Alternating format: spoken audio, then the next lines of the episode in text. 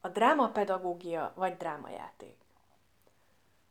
A tematikus nap mintaprogramjának második jellemző eleme a drámapedagógia eszközeinek használata. A negyedik hét második blokkjában erről ejtünk néhány szót. A drámapedagógia szerepe. Ahhoz, hogy magunk számára is kiemelhessük a legfontosabb gondolatokat, a drámapedagógia hazai jeles képviselőinek meghatározásait érdemes elővennünk. Nézzünk rögtön ötöt is. Ek Júlia véleménye szerint a drámapedagógia a passzív befogadás helyett a diáktól aktív, cselekvő magatartást vár el a munka folyamán. Az ismeretek ezért nem a hagyományos módon, hanem egy élmény megélésén keresztül kerülnek befogadásra és bevésésre. Ez pedig tartósabb és feleleveníthetőbb tudást eredményez. Gabnai Katalin szerint drámajátékaink az emberépítést célozzák. Feladatuk a személyiségformálás, a kapcsolatfelvétel, a kapcsolattartás, a közlés megkönnyítése. Gyakorlásuk voltaképpen szocializáló tevékenység. Kreativitást és empátiát igényel. Kaposi László szerint a drámapedagógia olyan csoportos játéktevékenység, amelynek során képzeletbeli világot építenek fel, és ebbe a képzeletbeli világba a résztvevőket szereplőként vonják be. Ott persze valós problémákba ütköznek, és ezekből az ütközésekből valós tudásra, tapasztalatokra tesznek szert. Palásti Ildikó a drámapedagógiát olyan elsősorban társadalmi hasznú tevékenységként láttatja, amely a társadalomba való beilleszkedést, a szocializáció, a kapcsolatteremtés, az alkalmazkodás képességének fejlesztését tűzi ki célul. A drámajátékban a résztvevők aktívan szerepelnek, cselekednek, valódi élethelyzeteket tapasztalnak meg. Beleképzelik magukat egy másik élethelyzetbe, így fejlődik az empátiás készségük és a toleranciájuk.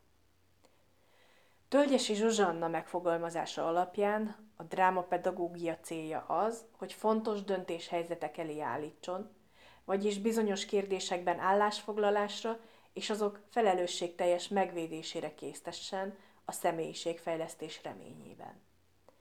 Egyetlen elengedhetetlen feltétele van csupán. A tanulásnak cselekvésen keresztül kell megtörténnie. Az eljátszás közben nyert tapasztalatok és benyomások segítségével, és az ezeknek az egyénre gyakorolt hatásán keresztül. A leírásokból könnyen kiolvasható, miért is lehet hatékony eszköz a drámapedagógia, az olyan attitűd és szemléletformálásra törekvő, a társadalom működését célzó programok számára, mint a demokráciára nevelés. Cselekvésre épülő, élményközpontú tanulást feltételez, amely tartósabb és könnyebben mobilizálható tudást eredményez. A feladatokon keresztül a diákok valós problémákkal, dilemmákkal és élethelyzetekkel kerülnek szembe, melyre világos válaszokat keresnek. Komoly szerepe van a szociális kompetenciák fejlesztésében, és végül képes különböző nézőpontokat megjeleníteni. A kooperatív tanuláshoz hasonlóan ez a módszer is kiemelten kezel tehát két központi kompetencia területet, a hatékony és konstruktív együttműködést, valamint a kreatív gondolkodásfejlesztést.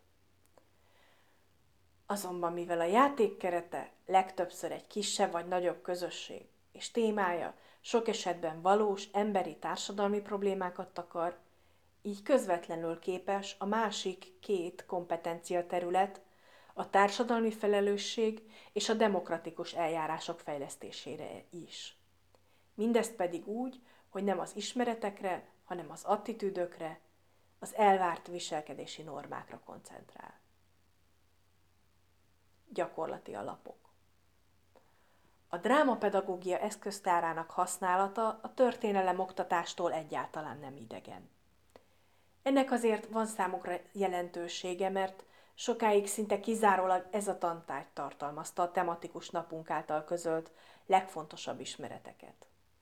A társadalmi és állampolgári ismeretek ma is ezzel a területtel áll a legközvetlenebb kapcsolatban.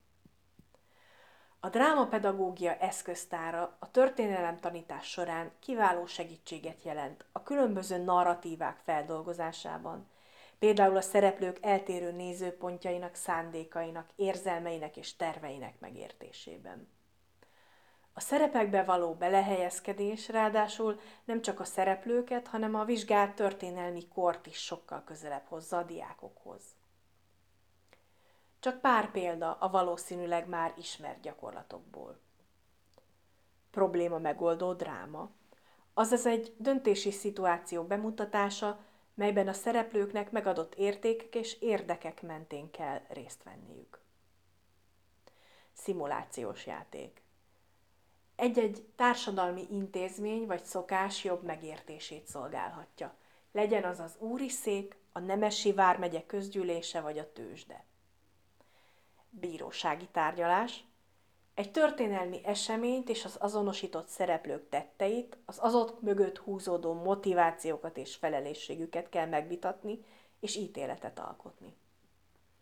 Állókép. Egy esemény vagy egy korszakra jellemző jelenet fényképszerű bemutatása. Tablók.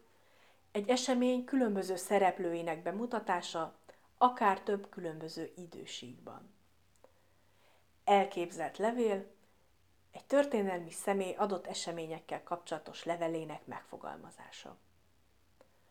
A drámapedagógia módszerei tehát a gyakorlatból is ismerősek lehetnek. Így jó segítséget nyújtanak a tematikus napokon is.